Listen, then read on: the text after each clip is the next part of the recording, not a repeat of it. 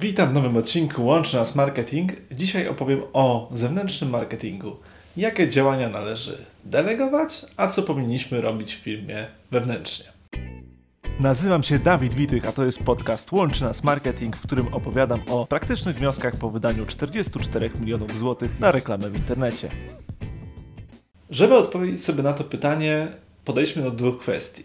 Pierwsze, prowadząc jakąś specjalistyczną działalność, jesteśmy ekspertami od tego, co robimy na co dzień, jakie procesy w ramach naszej branży układamy, jak wykonujemy dany serwis czy sprzedaż. Jeżeli my mamy zabierać się za marketing internetowy, który wymaga całego know-how, jak to robić skutecznie, będziemy przepalać budżety.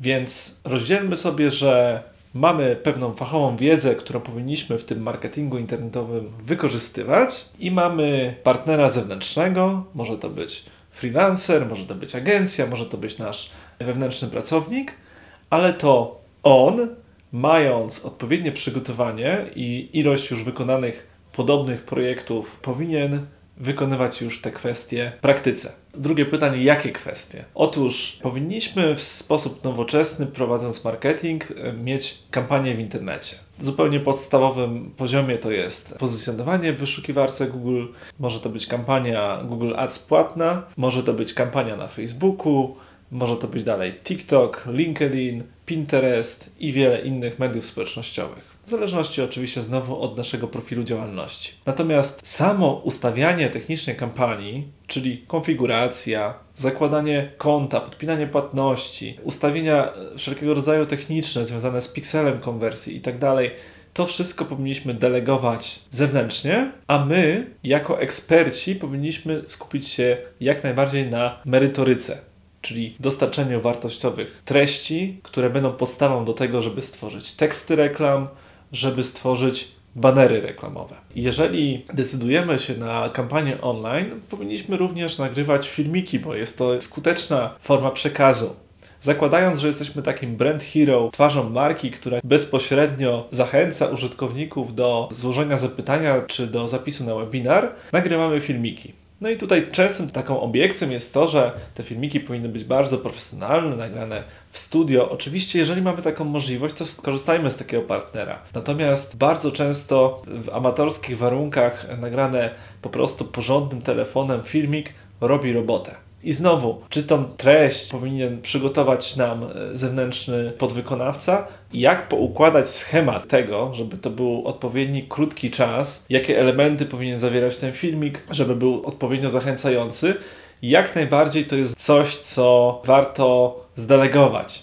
Natomiast samo nagranie, pokazanie naszej twarzy, pokazanie to, co również jest korzyściami jakby poszczególnego produktu, to jest po naszej stronie. I tak to będzie działać w każdym innym zakresie, gdzie mamy marketing zewnętrzny.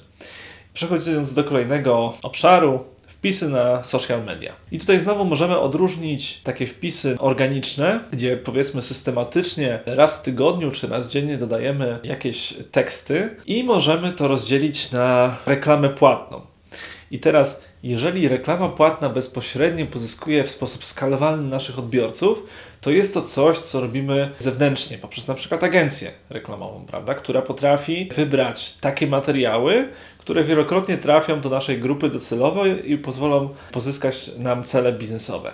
Ale jeżeli naszym zamiarem jest upublicznianie systematycznie wartościowej treści, która zawiera specjalistyczne porady eksperckie z naszej branży, no to znowu postawmy na nasze teksty wewnętrznie, na to, na czym się znamy.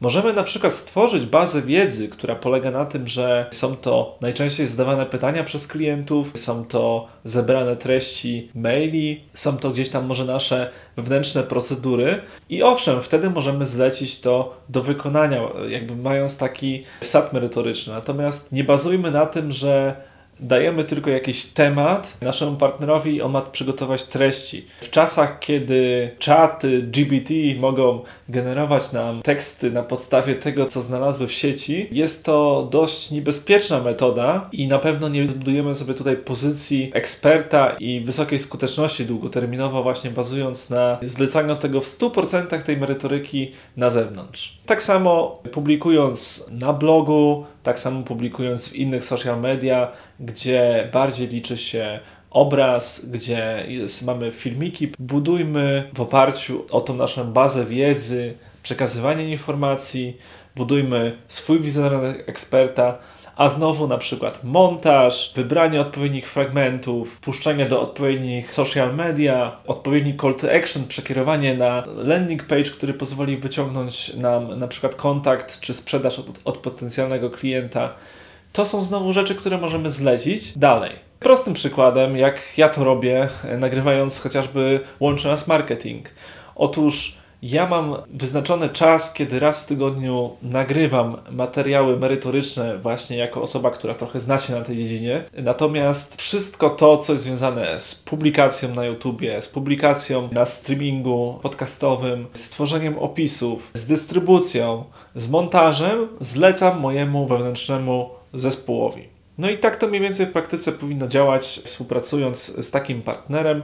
Wtedy faktycznie poświęcamy czas na tym, co jest wartościowe dla naszych odbiorców i umówmy się, że nie możemy być najlepszy we wszystkich dziedzinach, więc zakładam, że są zawsze osoby, które lepiej to zrobią ode mnie i tak samo pewnie byłoby na przykład z montażem filmów, na których ja się na przykład osobiście nie znam i wiem, żeby to zrobił bardziej kiepsko niż osoba, która u nas wewnętrznie to robi w filmie. Więc jeżeli teraz, drogi słuchaczu, zastanawiasz się, czy może zlecić pisanie newslettera do partnera zewnętrznego, czy może robić to samodzielnie, polecam, żeby tą bazę wiedzy, którą chcemy przekazać naszemu odbiorcy, tworzyć samodzielnie, a na przykład wysyłanie samo, prawda, redagowanie, ustawianie, podpinanie kodów i tak dalej, to jest wszystko to, co jest związane z procesem wysyłania mailingu, możemy delegować.